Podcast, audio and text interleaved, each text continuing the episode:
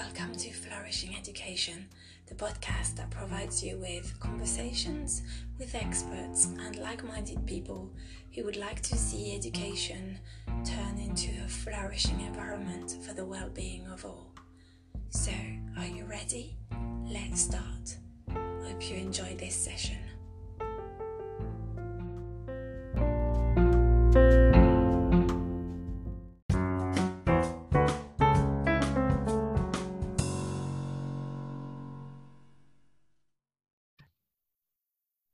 Hello. Um, today I'm um, delighted to be speaking to Fiona. So, I met Fiona last week um, at an evening sort of event with Evolve, um, and I was really, really moved by um, Fiona's story. And obviously, reached out to her and asked her to come and talk to us.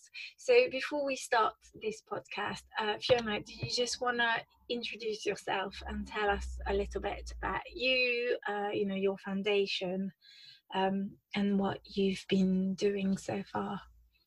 Sure, that's a long story though. I can try and do it. I'll do a little short version. Um, so I'm Fiona Spargo Mabbs, and I uh, founded a drug and alcohol education charity six years ago when my 16 year old son Dan died having taken MDMA um, we started the charity because, I mean, basically because we just wanted to do, we were just kind of driven with this passionate commitment to do everything we could to stop any harm of any sort happening to anybody else's child because it's it's just so totally unnecessary. Um, and we realised so many things when Dan died. Uh, one of which was that drugs were just a lot closer to our door than we'd we'd realised. We weren't we didn't feel we were ignorant. Tim, my husband, and I'd even done a six week course for parents. We spent six evenings, two hours learning about how to help our children stay safe around drugs and um, we had you know anyway we didn't we didn't feel we ignorant and and had had conversations at home. Dan was endlessly chatty, so talked about all sorts of things and curious about everything. always wanted to know what you thought about stuff. And, and we'd had conversations specifically about ecstasy, but I just didn't realise quite how normalised drugs have become for, for older teens, particularly, and how available and accessible and affordable and non stigmatized they are. And alongside that, we also just didn't realize as parents quite how much schools were struggling to do drug education well or at mm-hmm. all even and so there's this and then you throw into that which i've also learned lots about i knew nothing whatsoever about which is um, adolescent brain development and how difficult it is for for children through that adolescent period and particularly sort of i think in those in those mid to late teens but that's your area of expertise uh, much more than mine but um, but navigating that decision making and managing risk and mm. when and, and there's this kind of i don't want to call it a perfect storm because it sounds like there's a there's a doom and gloom out there when actually there's so much that can be done um, but without without young people and their parents and the people that work with them and care for them being properly armed and prepared they're just so incredibly vulnerable and and that's a universal issue. It's obviously there will always be some young people that are that are much more vulnerable to risk and harm from drugs and alcohol than others and there are there are risk factors which are which are well known and, and are common sense. But but what what dan's death made us realize is that someone who is bright and articulate and incredibly big hearted and kind and incredibly popular. He was prom king at the end of year 11, which is basically a popularity test. Everybody liked Dan. One of his many gifts was just making friends with everybody. Mm. He, he just wouldn't have been somebody on anybody's radar of concern, and yet he came to the most significant sort of harm. Um, and that's why we started the charity. And over the last few years, particularly in that in that first year before we really got going, first year, 18 months, we did lots and lots of. Um, I I was fortunate to be introduced to just about everybody um, that was really useful in the sector. Well, some really key people anyway i've met lots of other really useful key people since then um, through a very very uh, kind uh, useful contact then commander simon bray uh, who was um, has advised the Met Police on drugs and the mm. National Police Chiefs Council drugs lead for many, many years. So he knew everybody in the sector and introduced me to everybody. And just to find out, to learn our trade really. My background is I was I was an English teacher in adult education, um, and uh, latterly over the last uh, number of years before Dan died, I'd worked kind of with increasingly broad management roles within our local authority in education quite broadly, but working with, with adults and parents um, and with early years and primary and, and kind of mm. gap around secondary, which is why I, I just didn't know that, that this there was such a gap in, in, in terms of drug education. And um, mm. so so we did I, I, did a lot of research, learnt my trade, um, I retrained as a, a, drugs educator, found out what the evidence base was mm-hmm. of what effective practice is in drug education. There is really good evidence base. Um, what what where the gaps were and what would what would work, what was needed, what would be effective for busy schools particularly. Mm. Um, and from that, we've developed um, this multi-component approach, coming trying to come at it from every different direction that we can. Mm. That's a very long answer to your question, but a loads more that I can say. No, so no, I'll no, stop no, there and you can ask me some more questions. no, that's, that's, a, that's a really good start. And, you know, the, the one thing that really resonated with, with me is that actually, from if I remember rightly, you said last week when, when we spoke that actually Dan wasn't he obviously said it was you know king like the, the, the, king of the prom so it was very popular and he wasn't really someone who you would think would be taking drugs so it was a little bit no. unexpected is, is yeah. that right i mean having said that you know it, I've, I've got two boys um, and i'm sure as is the case well everybody's children are different aren't they but it seems often the case that one is more cautious and risk averse and dan was always up for an adventure and was always curious and was always you know he was the one that was that was um, always choosing the weirdest thing on a menu in a in a restaurant so there was kind of that that adventurous yeah. spirit and that life affirming life embracing side of dan of the mm. two of them i always knew if one of them was going to maybe take that kind of risk just to see what it was like that it would be more likely to be Dan than Jacob. But okay. he was really, he'd always been really anti-drugs. With within our extended family, unfortunately, there's a, a, a, an experience of somebody that we all love very much who'd, who'd really, really struggled with dependency and problematic to, uh, addiction to uh, some really serious nasty stuff and we'd ended up with her little boy living with us for five years. So i had these three little boys which was such a precious time. For five years dan was five lewis was six jacob was seven. Um, but we so dan had seen and grown up firsthand with the, mm. the damage that drugs mm-hmm. can do. He used to give i mean even into year 11 he gave his friends that smoked such a hard time just wouldn't get off their back. He said it was disgusting. You might as well be doing drugs. Um, it was just, you know, but but things can shift. I talk when I'm talking to young people in schools. I talk about the frog and the boiling water thing. Yeah, yes. talking to somebody who is a real expert in all of these things, and I'm not um, in terms of of, of kind of that resilience and, and, and awareness and all that uh, adolescent development stuff. So I apologise for my simplistic approach, but the no, no, boiling... it's good. Simple is good. I, li- I really like it, and you know, you know, I would definitely not describe myself as an expert. I very much feel like um, a little bit like you because of what happened to Dan. You just found yourself in a situation where you you retrained, etc. For me, it was a similar approach, and I, I, also used the analogy of the frog in boiling water because when right. I returned to to Haiti in 2014, I very much felt like the frog that had been you know, sort of like put in boiling water and I wanted to jump back out. because, right, right. Because, yeah, because it was just what is going on so you know i i i feel very much you know like i'm i'm still finding out information about what's going on with young people because it's such a a new you know it's so new to me uh, and, well it's it's new to everyone in a sense isn't it because it's mm. a relatively new area of research and, and neuroscience. Yeah. It's so interesting. It makes sense of so many things. Mm. For, for, for, for Dan, it was, um, and for so many young people, it's that little, little, little. That's kind of having a little splash around in this lovely cold water, and then all of a sudden, well, it's not all of a sudden. That's the problem. It's it's those little, little changes around you, and maybe a shift in friendship group, and and maybe something just becoming normal that was never normal, and those little, Mm. little steps to something. Mm. We, there was a whole. We found out a whole backstory which could just have happened to anybody, and nobody meant it to end so badly, but just a friend that had got very involved in drugs over that summer and, and lots of messages from her to Dan saying how amazing it was and and Dan to start off with saying look just be careful I don't want you to hide you to get addicted and um, but just then uh, over those two three months before he died they went to a gig to, so there was all of that going on literally just in that first term of year 12 uh, went to a gig. She gave him a little bit to try.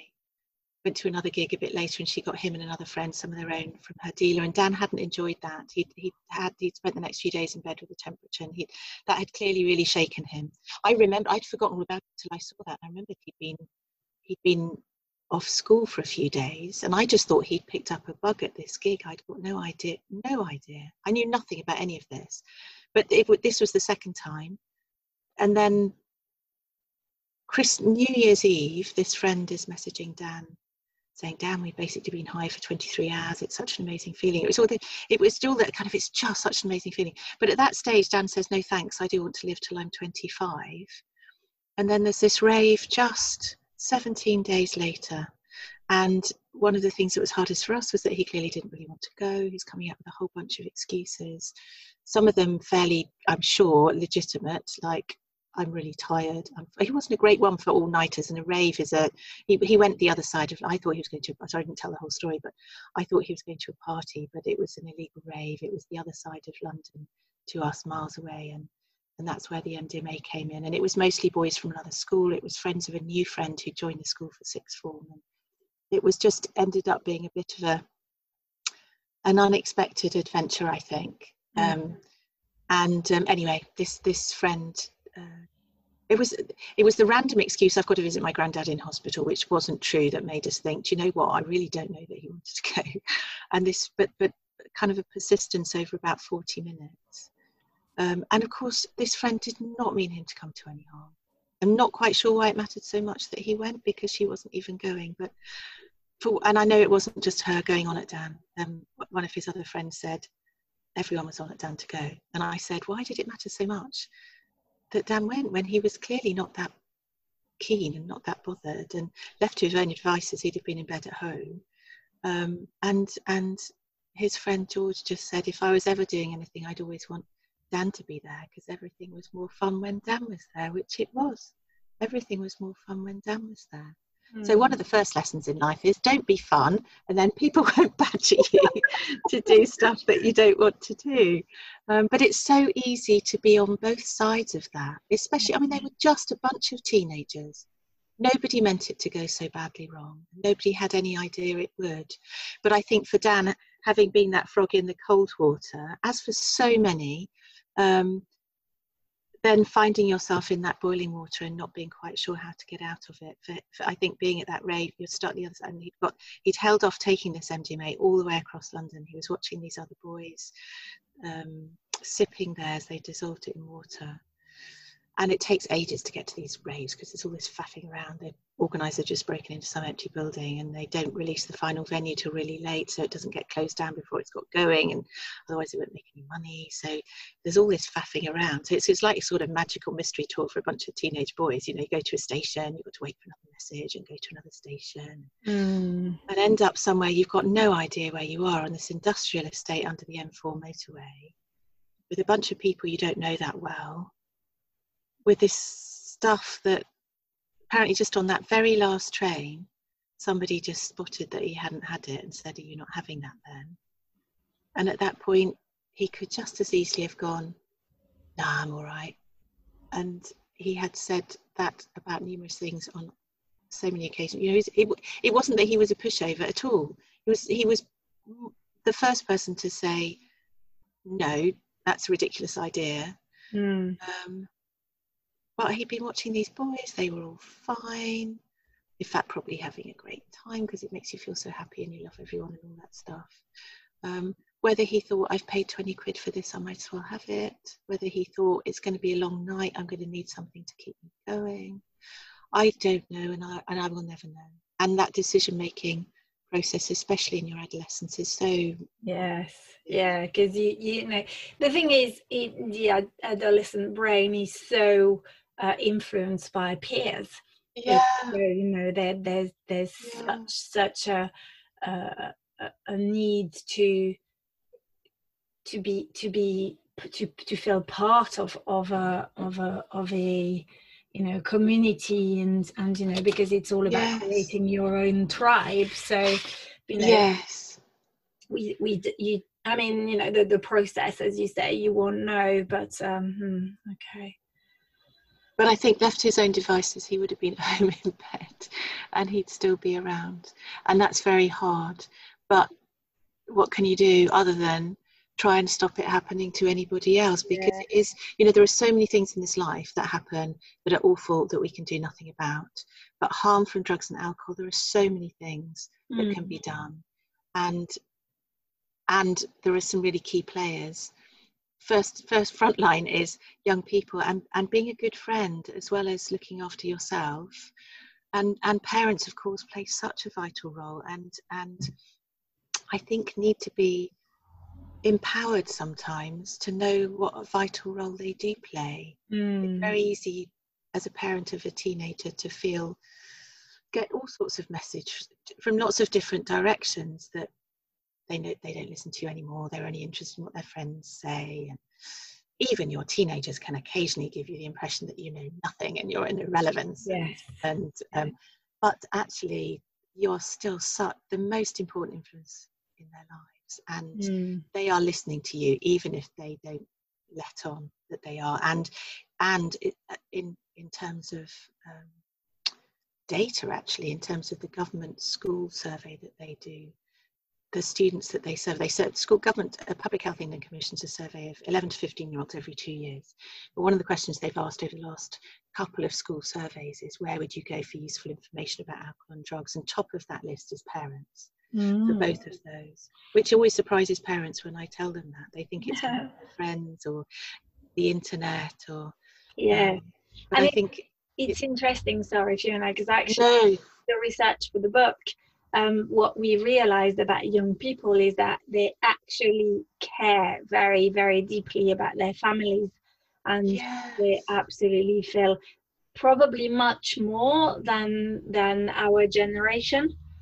As in um, they, they they seem to sort of say that they care so deeply for their for their parents for their siblings for you know and there's real connection and wanting to spend more time with their family than we ever did so oh, that's you know, interesting. I didn't know that had changed. yes yes so yes um I know there's always that thing, isn't there? That they well, I don't know if it's this, I don't this, I don't know if it's the truth, but certainly for for my boys and Dan more than than than anyone actually, it's that thing about it was always much worse if I was disappointed than if I Mm. was cross. mm, he couldn't co- he just it was so hard to, to for me to be upset at something that happened and disappointed. It was always much more effective and powerful than just getting really cross. You didn't want to disappoint and i think that's the same with many that makes sense and fits with what you've just said. Yes they don't want to disappoint us and you know this Yeah. uh, and also the thing is that that also teenagers and, and and to some extent all human beings is that we want to love and we want to be loved. Yes. You know that's one of the most basic needs that we all have so you know going back to what you were describing with dan on that train that night when he made the decision maybe there's also that need that you know if you feel that you are you know you're validated or appreciated by others that might also be driving some of the behaviors. So mm. so challenging. It's really hard isn't it? It's such a hard it's a hard oh i think probably most people i don't know how many people look back on their adolescence and thought that was such a happy time i really loved being a teenager i i would think most people think that was really hard. Yes, yes, I agree. I agree. And you know, the thing is, maybe there are possibly far more things you know available to young people Absolutely. these days Yeah. than, than were you know for us or our parents and so therefore you know they have to navigate that, the, the, the dangers so much Yes. more. so uh, you know obviously you said he he then decided to take to take the drugs on that train Mm. um and then do you want to share what sort of like what happened and, you know, Yes, yes. Sorry, I've I've done a really bitty story. So it was I could start at the beginning and then jump to the end because I've done the middle bit really. But so Dan, so he'd he'd got into year twelve, so he it was the second term. Doing really really well actually. He loved being in sixth form after he got over that adjustment from GCSEs to A levels. And I did, what you want from me, mum? Doing his big essay subjects and but but he'd been in the school production just before Christmas they were doing whiz he was in a band he'd signed up as a bone marrow donor had the best ever parents evening in the November of year 12 first one in his entire life that was undiluted praise. There was normally a little bit of well it would help if he did some homework it would help if he wrote down his homework you know there's but it, but he was just he was doing really really really well. It was January um, he got home from school on the Friday and asked if it was all right to go to a party that night. So it's short notice, but that's fine. And we asked, I asked all those mum kind of questions: where was where was it, and who was going to be there, and when was it going to finish? And there were things about it that were unusual. So it's going to be a little bit further afield, but not very far from us. But just normally, because they they grew up, we, just live in, in Croydon in South London, and they the boys grew up in Croydon. They went to school in Croydon their friends mostly lived in Croydon. If there was a party, generally it'd just be around someone's house and it'd be very local. And this was just a little bit further. It was going to be in Clapham, so I mean it's not very far, just one stop on the train, but it was a bit further than usual. But and it finished really late. Um, but it, there was a whole story, and it was a friend of a friend, and there were going to be 15 of them going together. And we checked there were going to be trains and buses coming back that time of the morning, and we checked that he'd got money on his zip card so he could get the train okay. And but I did have, I just, it just didn't sit quite right. But you know, when they get to that sort of age, it's that, it's those judgment calls, isn't it? That that whole, that you want them to have new adventures and to experience new things, and and you want them to have to because they are learning to to to be independent, and you you you so it's helping them navigate those decisions but also knowing that they can't always work it out for themselves if this is a good idea or not. Yeah. um, and um, i got that call wrong but I, I did i was i wasn't i didn't it didn't feel quite right. And and i remember dan saying come on mum. You know i hardly ever go to parties which was true. There weren't parties every weekend and he said and you know i'm sensible and responsible. And he really really was. And and it was i i was i trusted him because he was trustworthy most of the time but he's also a teenager. And Mhm. and we both we both got that call wrong um, because as i as i said before it wasn't a party it was a rave it was right the other side of london to us. It was it was these friends of a, a friend. It was a, a, boy who joined the school for sixth form and they were friends from the friends he'd been at before. One of dan's um, much longer standing friends from school was there as well but he'd been at the school before and then he'd been at dan's school for the last um, three years and he was very great friends with dan. And he's actually my only source of information about what really happened apart from the police because um, he was there and didn't take anything and he was kind of really looking out for dan. Um, anyway i've done the, the journey there bit and the sipping the mdma and then dan having his when they got there. And um, what happened was uh, basically he, he his the mdma that dan got so five little bags of white powder it turned out that the little bag that dan had was was 12 times stronger than had caused fatality in the past. But of course there's absolutely no way that you can tell by looking at whatever it is pills powder it's just you just can't tell what's in it or how much. Um, and dan was incredibly unlucky and he collapsed. He was rushed to intensive care. Um, he spent two days on life support. He just massively massively overheated. And it's one of the big risks. MDMA stops that bit of your brain working properly that helps you naturally regulate your body temperature. And then you're you're taking it doing something vigorous like dancing. It's a stimulant, so you can keep going a lot longer than you'd naturally be able to do. And then you're in a hot mm. space where other people are doing that. And um, he just his body temperature got to 42, and and everything just shut down. Um, so we had the police knock at the door, raced across London, all of that nightmare stuff that you never think is really going to happen to you and spent a couple of days with him on life support, deeply, deeply unconscious, just watching him slowly die, really. We didn't know that he was, we thought and hoped and then despaired and that that terrible terrible terrible lurching from one thing to another um, but it was it was just it was too much for him and and after a couple of days they there was no voice. They basically too much of him had died by that Monday morning for them to be able to do anything about it, and um, they had no choice but to switch everything off. And and he died very quickly because he was very poorly. And so we we we had we were left with no Dan, and just knew we had to do something to stop this happening to anybody else because it's so unnecessary. I think it's this thing about choices because there's there is always a choice. That's the thing. There's always a choice, and choices are so difficult and complicated, especially in your adolescence. But the the more you can do to, the more you can equip young people to bring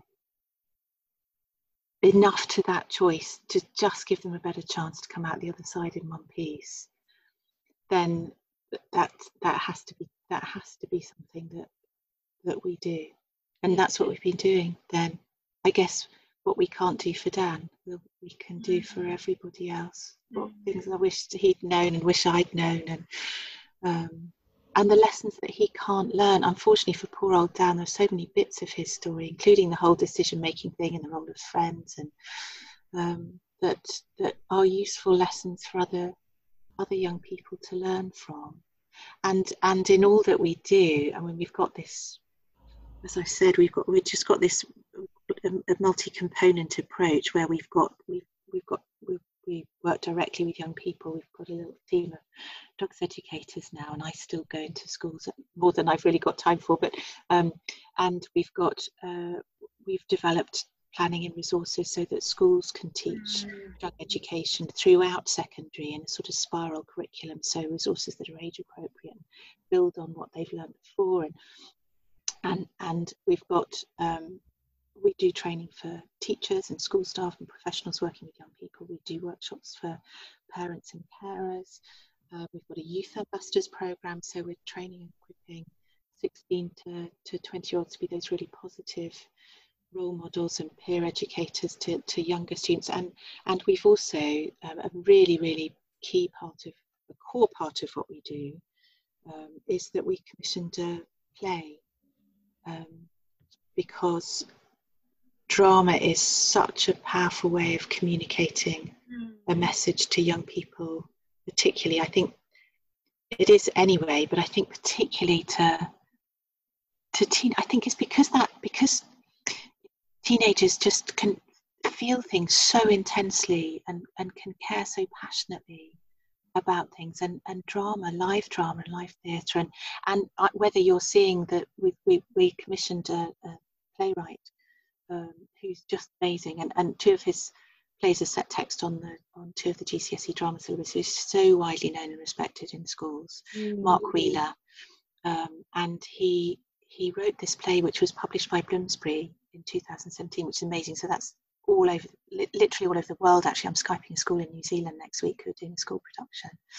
And then we also commissioned him to adapt it to tour. So there's a shorter, much more kind of punchy, dynamic uh, um, production. It's, it's, it's just 45 minutes. And we've then commissioned a theatre and education company to take that into schools for the last, this is the fourth professional tour. So by the end of this term, we've, we've run it through spring terms the last four school years. and that will have 55,000 teenagers will have seen that play. But but so that has such an impact, and and there's a workshop afterwards that's kind of very introductory drug education workshop, and that does some kind of it does a bit of improvisation scenario kind of around decision making and peer influence. Mm, mm. Um, but for young people that are that are in performing in the play, um, or for young people seeing it, um, it just has a different sort of way of shifting perceptions of risk and consequence and mm, mm. decision making and the role your friends can play and yeah. the impact of your decisions on other people and how far that can reach. Mm. Um, so that's what we've been doing. Um, that's you know um, this is this is what I was, you know, so first of all, for me as a mum of two boys, you know, I've got a 12 year old and a 10 year old. And that's partly the reason I wrote my second book, How to Grow Grown Up, is because I want, I wanted to understand, um, you know, having seen what's going on for, for university students, I wanted to understand what, as a mum, what I need to be aware of and what I need mm. to understand. But, you know, like hearing your story, um, you know you is that transfer and sort of thinking you know it could be one of my children and i hope not but you know um and i can only but imagine you know start to imagine how you and you know your husband and and your children must have felt when that happened to Dan. So, you know, I'm I'm really sorry, but uh, also I just think that the work you're doing is amazing. It's so great that you are you. using the you know this such a challenging situation you know and, and one that i would i would imagine no parent would want to ever have to face to actually do some good in in in the life of other of other young people because like you say obviously you know it, it's not possible for dan anymore but you know he yeah. can can help and in a way through through the story dan is helping other young people even if he's not here physically to, to do that himself. Yes i that's and that's such a lovely way to see it. Like he's still making a difference. Mm. yeah. He's, he's making a difference you know through you and through the amazing work you're doing. So that you know that's how very much i felt and you know and saw it. For me it's just like you know and, and you know well done for all the amazing work you're doing. That's just wonderful. Oh, thank you. Um i was just wondering you know from from what you were uh, saying you know um what what would you say to to young young people and to parents? What you know so so there's you know two things that sort of came to mind when you were talking. The first one is that you know you're talking about that gut feeling um yes. it, and and very often when i talk to parents uh you know when something happens even if it's not something as horrendous as what happened to, to dan a lot of parents say you know i wish i'd followed my gut gut yes. uh, you know do you want to talk to that to, you know, for, for other parents or even you know because even then you know like with the excuses and stuff is there some place to sort of you know if it doesn't feel quite right to to question them you know what's going on. Yes definitely. I mean it is just so hard and and it yeah it but but i wish i wish that i had followed that instinct a little bit more. Um and I did I did think afterwards actually I thought was he was he just coming out with this convoluted kind of story? And did he want me to say no? But then I remembered him doing that a little bit of persuasion going go on mom you know I hardly ever go to parties and I'm and and he was he was sens- he was sensible and responsible. He he kind of really matured into himself. Um, and I made the decision to trust his his judgment but it just didn't sit quite right. Mm. and I wished that I had followed that. And I think for other parents i think as a parent you do know. I know that I, I, you don't always know but you can just have a feeling of, of course and and however open and honest your your kids are. Sometimes when i've done a parents workshop parents will come up to me afterwards and say well of course my children are really open and honest with me and we, we talk about everything. And and i, I kind of want to say but i don't like to well actually dan and i talked about everything. He never mm-hmm. stopped talking. He was that grumpy teenage boy thing that just grunts and lives in i don't know what I mean, that was not dan. He was complete opposite. He was following around chatting. But but they're not going to tell you everything. I don't, I don't like to say that because it's like it's um, no, and, and and you're right because I think they and they need that little absolutely garden. You know, they need yeah. to, and they need to be able to take some calculated risks and things that they're not going to share with you. That's completely normal. And and to be honest, even you know the, the, the, sad thing is, is the same for, for me when I, I talk to parents about young people who have you know mental health issues or feeling you know or languishing. Um, a lot of young people are you know if they're not enjoying their studies and they're really not happy and i just say have you spoken to your parents? And they're just go no absolutely no way i'm going to discuss it. No way i'm going to say um, i'm not happy i'm not enjoying my my studies or i'm not doing as well as academically. And yet i'm sure that there are parents out there who are thinking that i've got such a good relationship with my child they will tell me if they're feeling yes down or if they're feeling slightly uh, yes or they're or they're not happy with something. And and very often that, the issue is that our children might not tell us because they're worried they're going to disappoint us or they're they're worried yeah. that we we are going to think less of them in in that way. Um and, and so therefore they don't they don't always share you know.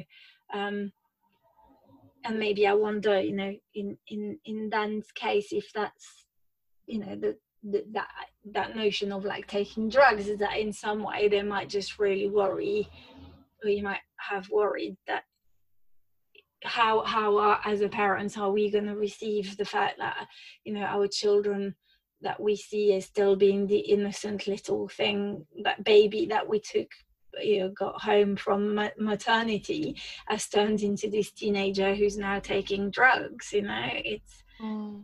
Mm. it yeah i i think i'm sure some of that is that that thing about not wanting to to be a disappointment i'm sure some of it's not wanting to get an earful as well and be mm. not let out for the next year um, but i but I, I think most of it is is or a lot of it is that not wanting to disappoint or upset or yeah. uh, or worry as well. Mm-hmm. um, for dan his his whole experience with drugs was like three times. It was over short, such a short period of time. And whether whether he would have have said anything at some stage i think i think he would just have left to his own devices probably just not have carried on being involved in it. But but who knows? Um, but i think i think it's important for parents as well. And I wished in some ways I had been more honest with, with Dan from the other side and, and been more open about my own feelings about things and said, mm-hmm. Do you know this? I, I just have a really bad feeling about this on that specific occasion. And I'm, I can think of lots of other occasions as well where I wished I'd just said, Look, it just just worries me or it frightens me because.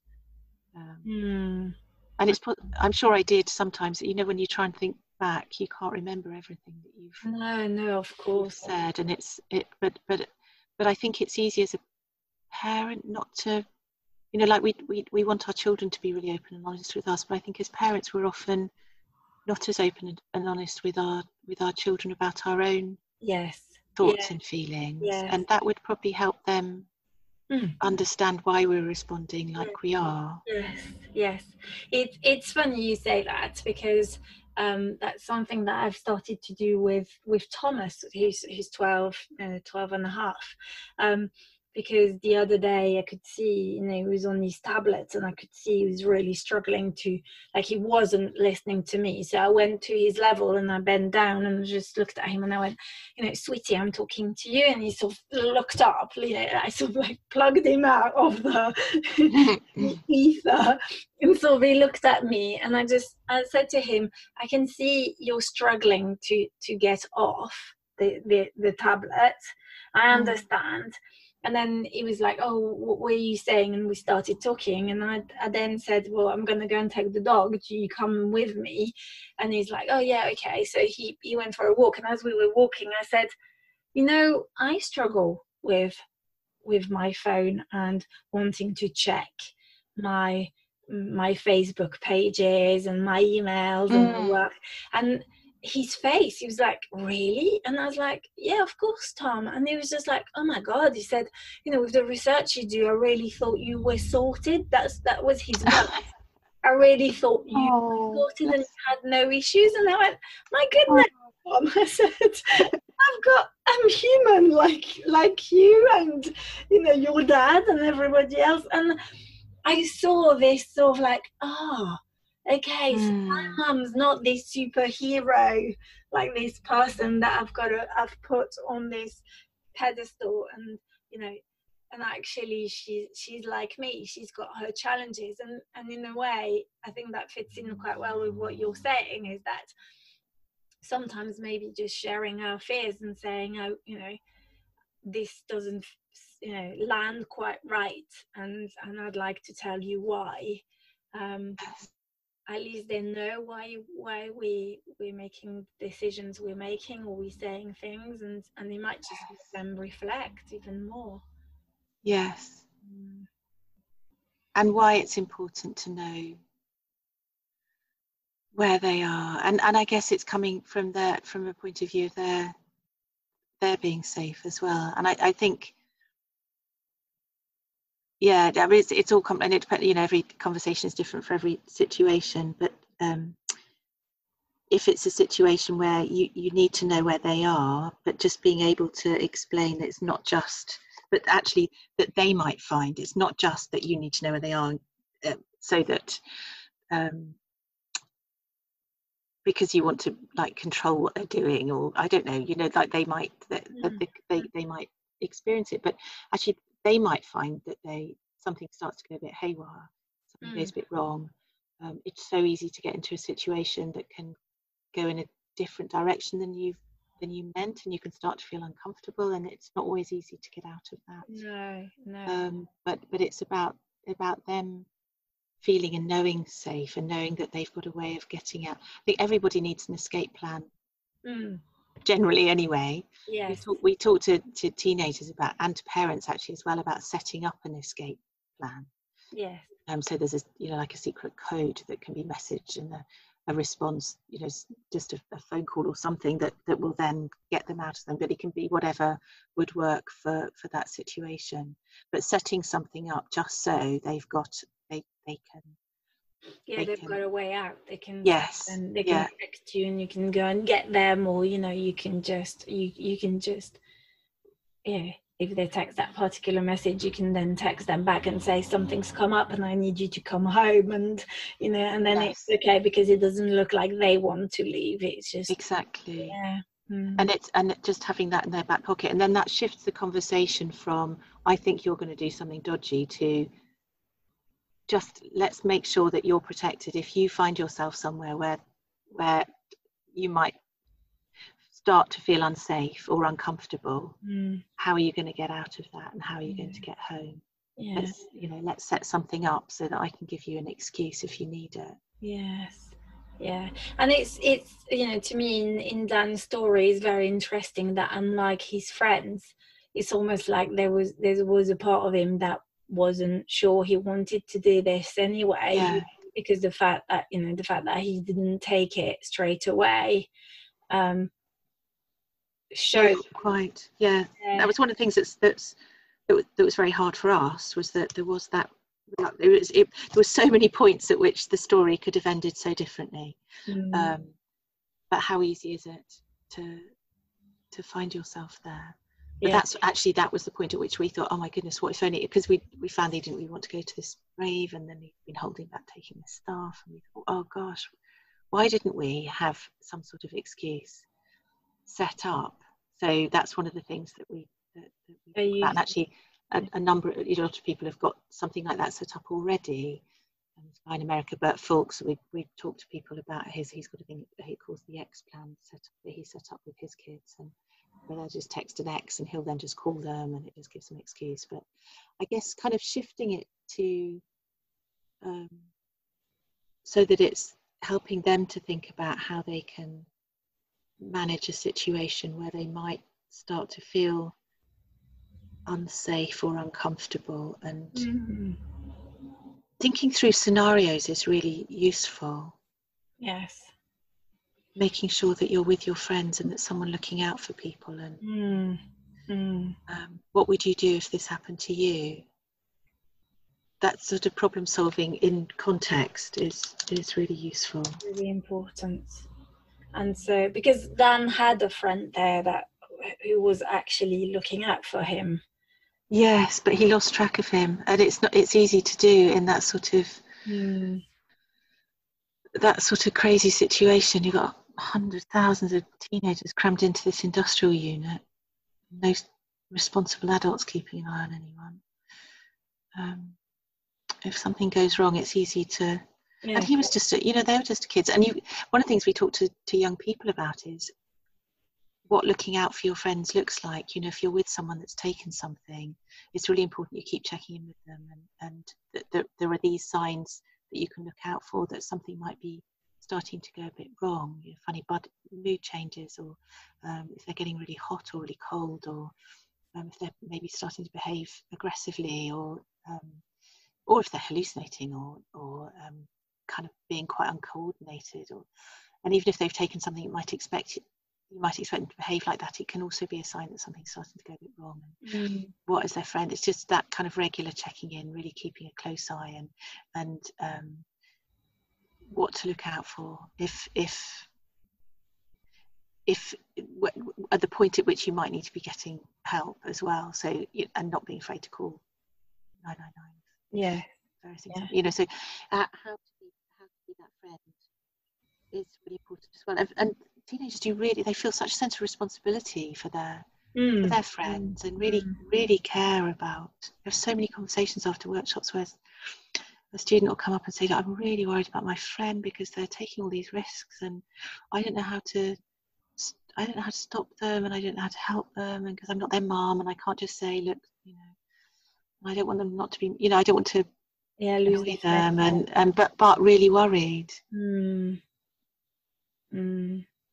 And for parents, do you? I mean, do you do you advise talking openly about drugs and about their impact and and you know yes. what would you say? Definitely, and I think the earlier you can start, though, so your boy's age is perfect, really, because that the the if you can I mean it's all these things are easier said than done but if but if you can make that a conversation that's a really comfortable conversation in your family then they can they can come back to it and you can come back to it without it seeming like an awkward thing. Yes. Or yeah. It perhaps what you know what is there a is there a subtext here is there a is there a hidden message what you're saying and it, it's making that into something that's natural but but it's so important that that is a conversation that's ongoing mm. and there's always opportunities to you know there'll be something on the news or there'll be some a storyline on something that you're watching on television together or there'll be the opportunities that you can create to yeah. have those conversations yeah. but um and I think it one of the things we always say to parents as well is it's really important not to f- feel that you can't because you're not an expert and that yeah. to feel that they know more than you do about this stuff. And mm. um, they they may they'll, they'll almost certainly have lots and lots of misinformation. There are so many misconceptions and misunderstandings bouncing around amongst teenagers. Yeah. and also as a parent don't assume that the school is doing drug education well because schools do struggle and and keeping their own info up to date and relevant and accessible yes. is yes. a challenge for them. Mm. But you know, Google is our friend. There are lots of really useful places to, to go. There are some useful websites uh, to, to get more information. Frank is the Public Health England site. That's a really good starting point um, some somewhere like drug sciences sort of ramps that up a little bit to another level, if you like. It's Professor David Nutt, and there's some much more detailed information about drugs um, and research papers and podcasts. And um, then somewhere like drugs.and.me is a harm reduction site. So, as a parent of older teens, that harm reduction information is so important. Mm. Difficult message to, to, to have, but when we're talking to students, we always talk in terms of their friends, and you can do that as a parent as well. You know, if your friends are taking ketamine, do you know what to do? Would you know how to reduce that risk to them? The bottom line is always you just can't make that risk zero for anybody that goes ahead and takes something because risk is so complicated. Mm. But but would would you know what to do? And and we can find that out. You could look that up together because I'm not really sure. I don't really understand ketamine. I don't know how it works. Um, have you seen anyone that's taken it? You know, just you can ask lots of questions yeah. and be, be, yeah. be, a little bit nosy and, and naive as well. Yes. With without, I mean, it's not all teenagers will respond well to that. They might think, "Why are you asking me that question? Do you think I'm taking stuff?" And yes. um, but but but exploring stuff together is really useful, and mm. and doing your own doing your own reading and research because this is part of their world. I think that's the thing for parents to just be realistic about the, the that government data that I was talking to you, um, that I referred to earlier, the most recently published stuff was published just in the summer, but the survey was done in the autumn of 2018. But, but that one of the questions they asked was, have you ever been offered drugs? Have you ever tried drugs? And this is illegal drugs, so it's not alcohol and cigarettes. And it was um, 16% of 11 year olds had been offered drugs and 9% had tried them.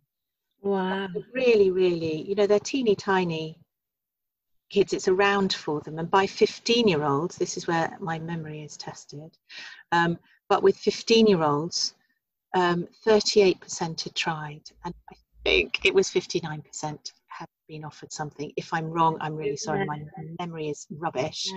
But that had really shot up. When we started doing this in 2014, 24% of 15 year olds said that they'd been offered something. It's now 38%. Had tried something, I'm sorry.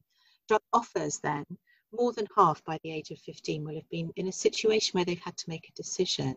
And, and, something else that's really shifted in the last couple of years is exposure to drugs through social media, um, both drug offers and drug use, and incentives, price. It is so blatant and open about this. But I think for a parent, just know that your your kids are very unlikely to get through to the end of school without being in situations where they have to make a decision.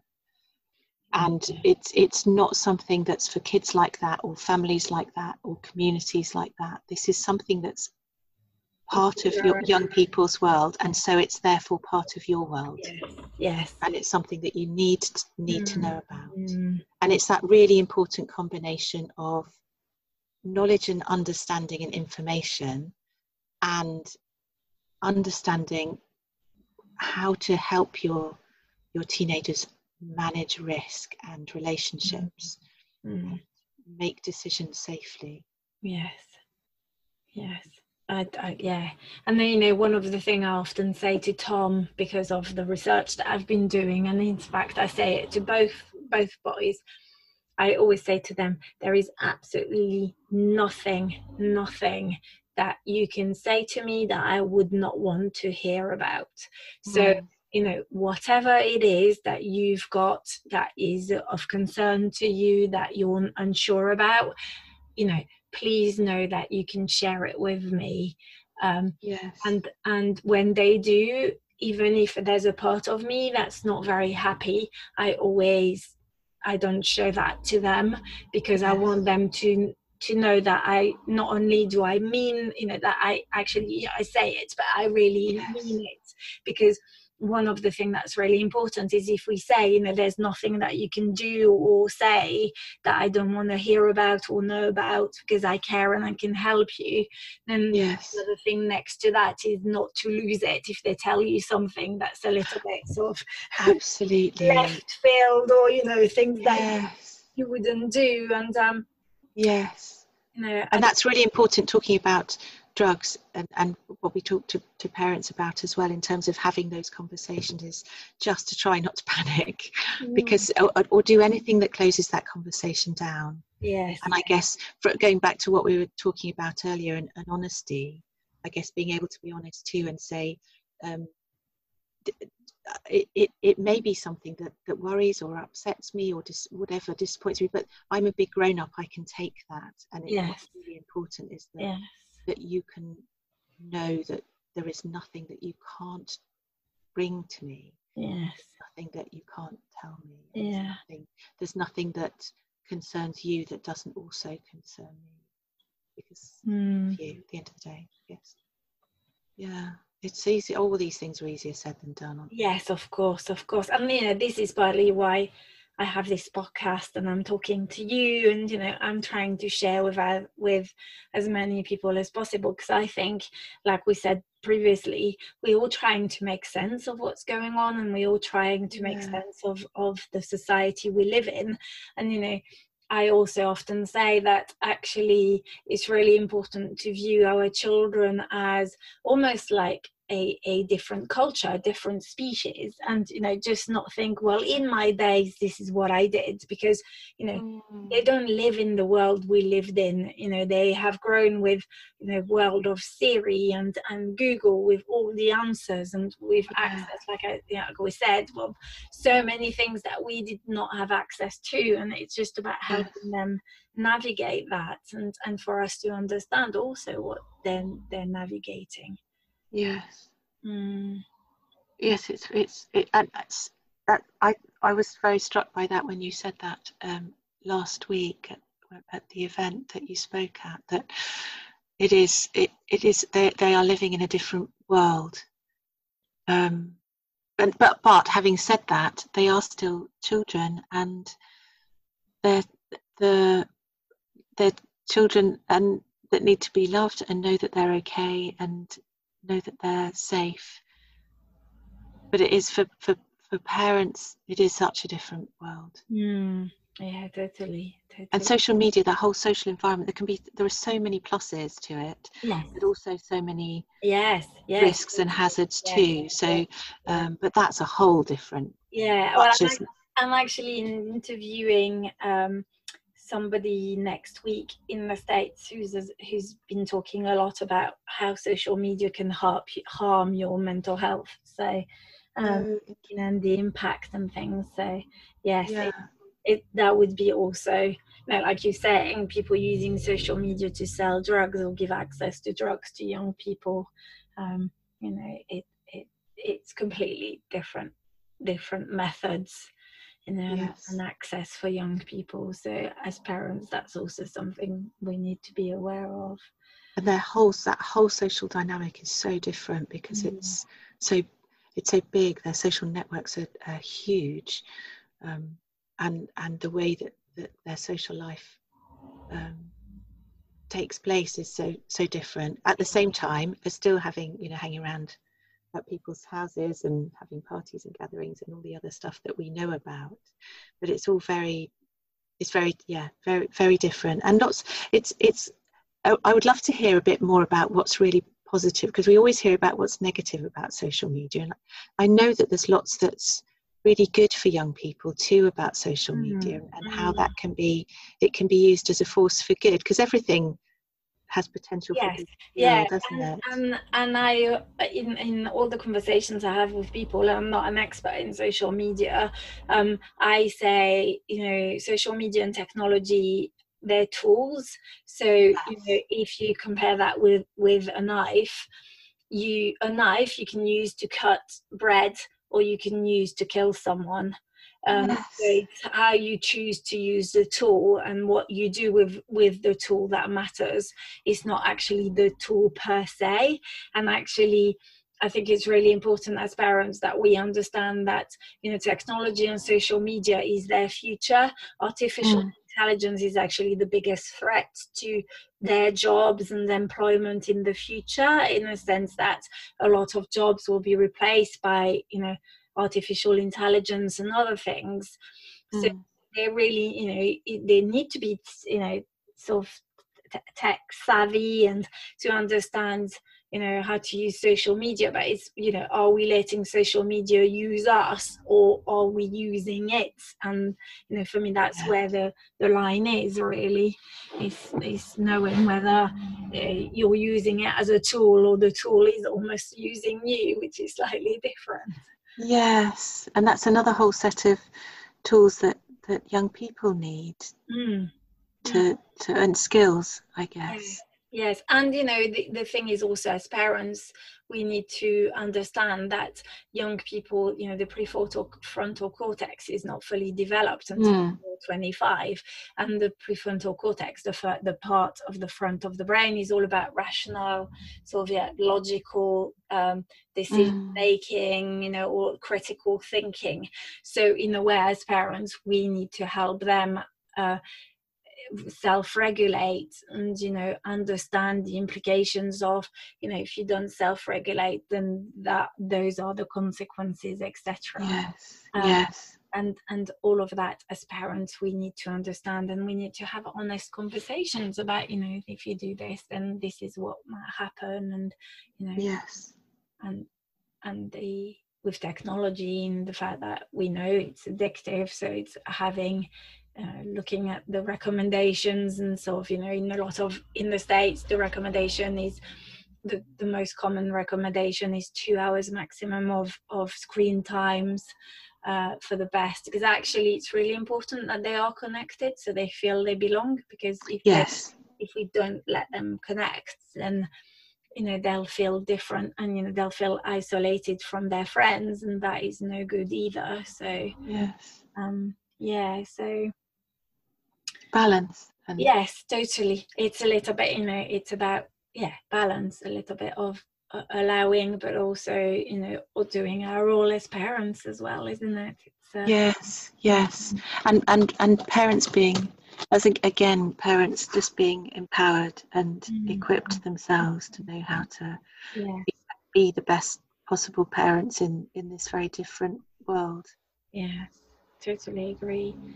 You know what? It's been fabulous, Fiona, and I could talk to you for hours. I could talk to you for hours as well. It's really interesting. Yeah, I'm sure we will have other opportunities to, you know, meet up in person, but also maybe possibly for you to come again on the, on the podcast. I'd love that.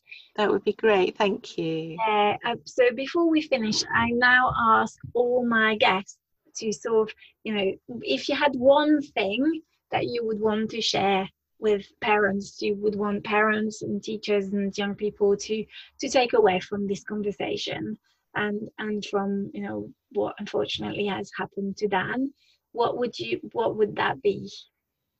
Oh my goodness, that's very big. One thing.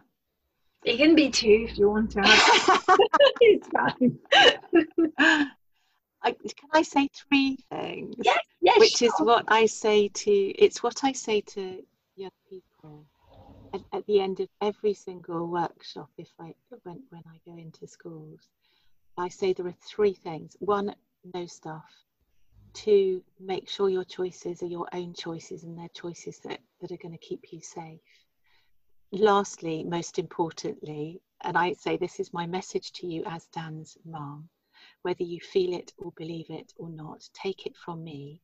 You are just so incredibly precious. Every single one of you in this room, you're more precious than you will ever imagine, and to more people than you will ever imagine. You have no idea how many lives your lives touch.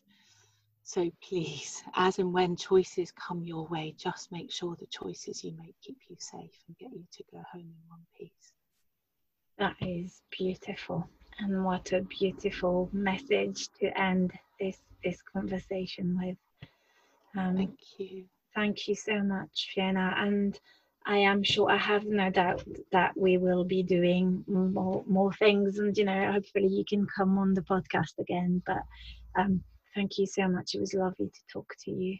Thank you for inviting me, and it's been lovely to talk to you too. All right, I'll see you soon. Bye. Bye.